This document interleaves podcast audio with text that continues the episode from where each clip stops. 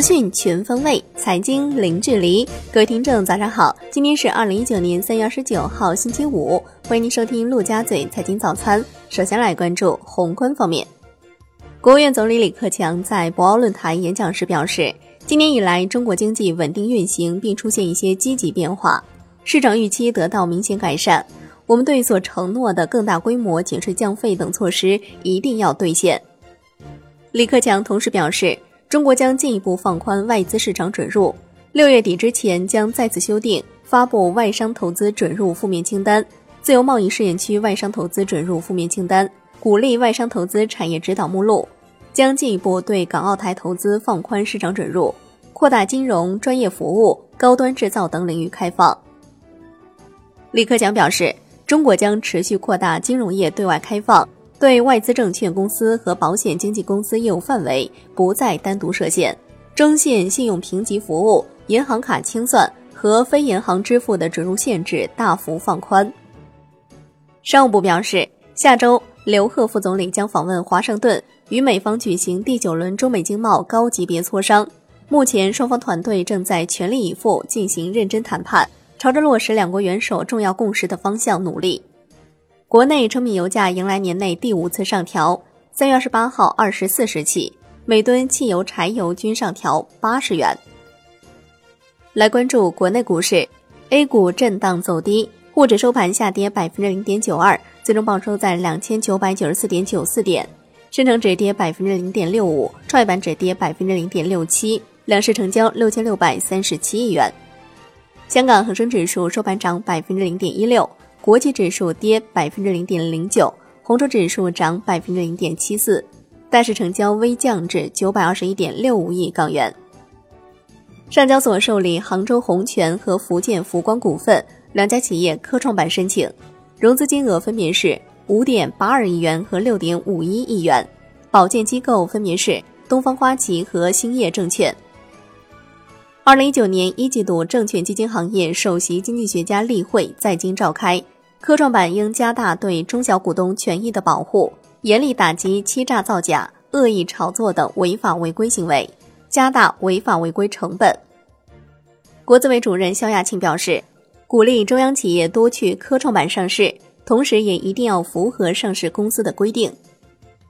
贵州茅台发布年报，二零一八年净利润三百五十二亿元，同比增长百分之三十，营收七百三十六亿元。同比增长百分之二十六点四九，基本每股收益二十八点零二元。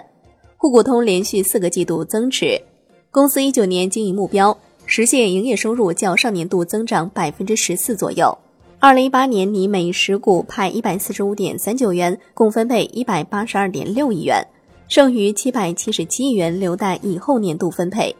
二零一八年茅台酒毛利率百分之九十三点七四，其他系列酒毛利率是。百分之七十一点零五。工行发布年报，二零一八年营业收入七千二百五十一亿元，同比增长百分之七点三。归属于母公司股东的净利润是两千九百七十七亿元，同比增长百分之四点零九。拟每十股派二点五零六元。不良贷款率较上年末下降零点零三个百分点至百分之一点五二，连续八个季度下降。逾期贷款与不良贷款的剪刀差连续三年下降，当年下降百分之四十六，拨备覆盖率升至百分之一百七十五以上。九鼎投资公告：近日有媒体刊登团贷网涉嫌非法吸收公众存款被立案侦查的报道，团贷网系公司在管基金已投项目，截至目前已经全部退出。来关注金融方面，银保监会的消息。二零一九年处置非法集资部际联席会议召开，加快推动出台处置非法集资条例，研究非法集资入刑标准、罪名适用、追赃完损、涉案财务处置等共性难点问题，进一步完善刑事法律规定，加大金融机构资金异动监测和风险防控力度。央行表示，针对当前打击治理电信网络新型违法犯罪面临的新形势、新要求和新情况。从健全紧急止付和快速冻结机制，加强账户实名制管理，加强转账管理，强化特约商户与受理终端管理，广泛宣传教育，落实责任追究机制等方面，提出二十一项措施，进一步筑牢金融业支付结算的安全防线。央行表示，适当调整政策，符合相关条件的 ATM 转账将可以不再执行转账二十四小时之后到账的规定。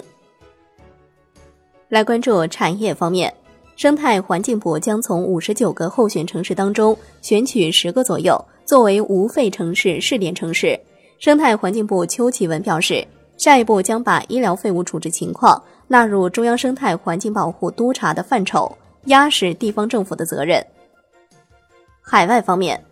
美国去年四季度 GDP 中值年化季环比增百分之二点二，预期是百分之二点四，初值是百分之二点六。四季度核心 PCE 物价指数年化季环比中值百分之一点八，预期百分之一点七，初值百分之一点七。来关注国际股市，截止收盘，道指收涨百分之零点三六，标普白指数涨百分之零点三六，纳指收涨百分之零点三四。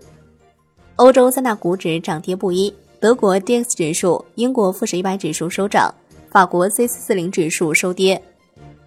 Lift 将 IPO 价格定在每股七十二美元，位于定价区间的上端，将于三月二十九号在纳斯达克挂牌上市。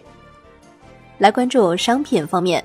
，COMEX 黄金期货收跌百分之一点六六，COMEX 白银期货收跌百分之二点零一。金价两周以来首次收于重要的一千三百美元关口下方。New Max 油期货收涨百分之零点一七，报五十九点五一美桶。今年油价已经上涨逾百分之二十五，是将录得十年来最大季涨幅。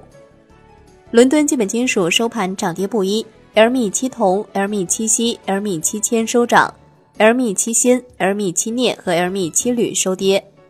国内商品期货夜盘多数下跌。甲醇跌近百分之二。债券方面，十年期主力合约涨百分之零点零九，五年期主力合约涨百分之零点零五，两年期主力合约涨百分之零点零三。国债现权交投清淡，十年期回权收益率下行二点五个基点。最后来关注外汇方面，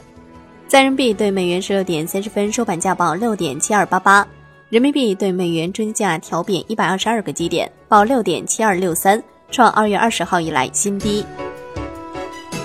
好的，以上就是今天陆家嘴财经早餐的全部内容，感谢您的收听，我是夏天，下期再见喽。